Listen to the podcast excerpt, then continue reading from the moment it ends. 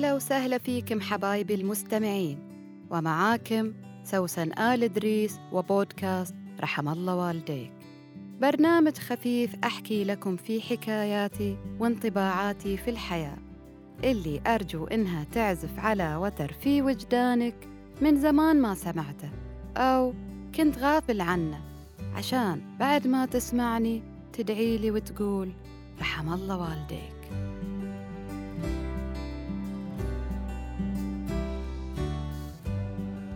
خلونا نقلب الآية ماذا تقولين في حقوق الرجل؟ الرجل طبعاً إنسان من حقه يمارس حقوقه بمنتهى الحرية وتحترم رغباته وعقليته حال حال المرأة فلا ننسى أن الرجل هذا هو أبوك وأخوك وزوجك ماذا لو مارس الرجل حقه الشرعي في أنه يتخذ أكثر من زوجة؟ حقة. قلت حقة. ليش الطمع والطفاسة؟ وأنا ويش مقصرة وياه؟ يا أختي إحنا نسأل عن الرجل بشكل عام. عاد سؤال. صحيح إنك ما تستحي على وجهك يا خراب البيوت.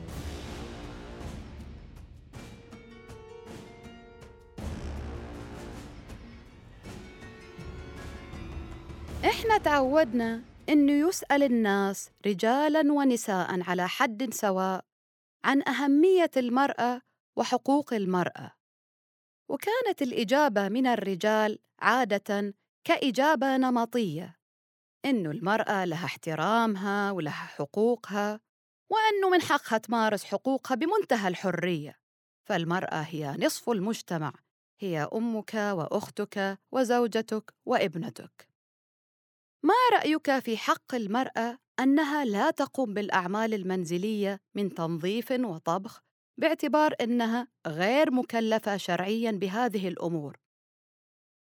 وهنا طبعا بتختلف إجابة الرجال بين البطران اللي يقدر يوفر خدم وبين محدود الدخل اللي بيحاول يسوي حالة سبور وإنه الأمور هذه تتم بالاتفاق بين الزوجين وتقسيم المهمات.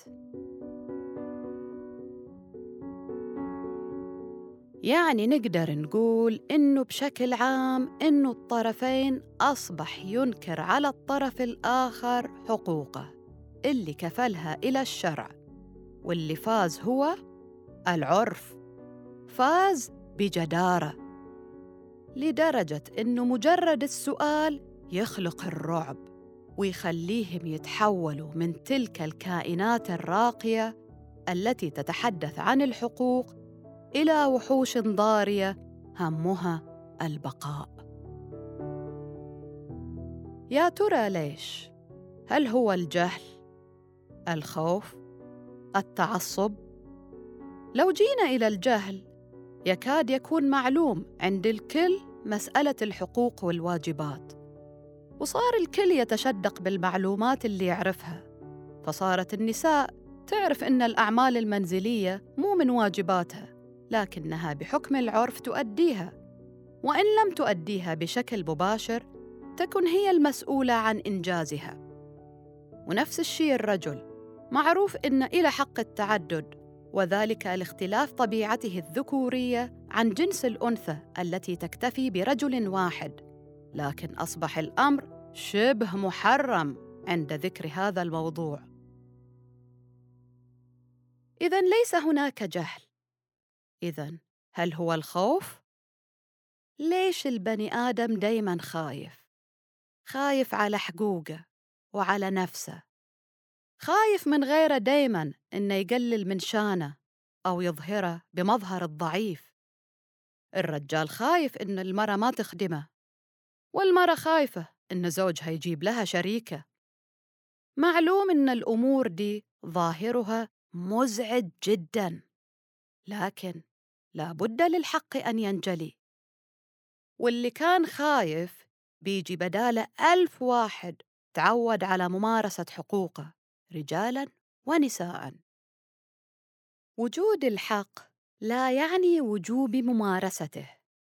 يعني لو قلنا من حقك تطلع كل يوم تشم هوا أنت مرتاح إنه ده من حقوقك الطبيعية وأنت بتختار تمارسه أو لا. لما نخاف من الشريك اللي معانا ومن أنفسنا ما أدري كيف بنعيش. محصور عقلنا بالمخاوف وإمكانية حصولها لمجرد ذكرها. يعني رجال تقولي له من حقي آخذ فلوس منك لإرضاع ولدك؟ يرتعب ويقول لا تفتحوا علينا باب. ولا مرة يقولوا ليها من حق زوجك إنه يكون لأكثر من زوجة واحدة سواء كان في حاجة أو بدون حاجة أنت تشوفيها؟ بتشوفي يطلع منها انفعالات بدائية جدا مثل المقابلة الوهمية اللي سويناها من شوي وأعظم بعد.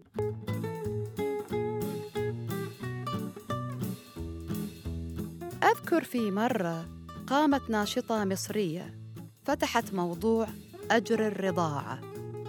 طبعا قامت الدنيا في ال social media في إنها قاعدة تفتح باب بيخرب بيوت الناس. يا عمي البيت خربان خربان وإذا كنت تحمي نفسك بجهل غيرك فتأكد إنه بيتك already محطم وأساساته ضعيفة. وين المودة؟ والعشرة والاحترام المتبادل. الجهل سياج ضعيف فلا تركن إليه. ومعرفة الحق حماية في المواقف اللي تتطلبها. يعني مو بعد ما يكون جايب لك الشنطة السينية تقولي له وين حق الرضاعة. اختشي يا وليه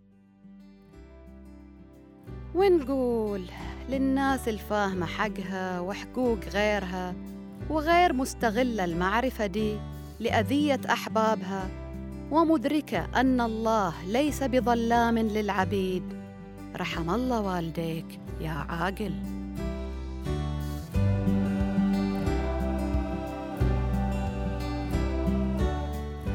كنت معاك أنا سوسن آل إدريس. لا تنسى تشارك الحلقة مع اللي حواليك وتتابعني على حساباتي في ال social media. واللي حطيتها لك في وصف الحلقة. الحين أقدر أقول لك أتمنى لك يوم جميل ورحم الله والديك.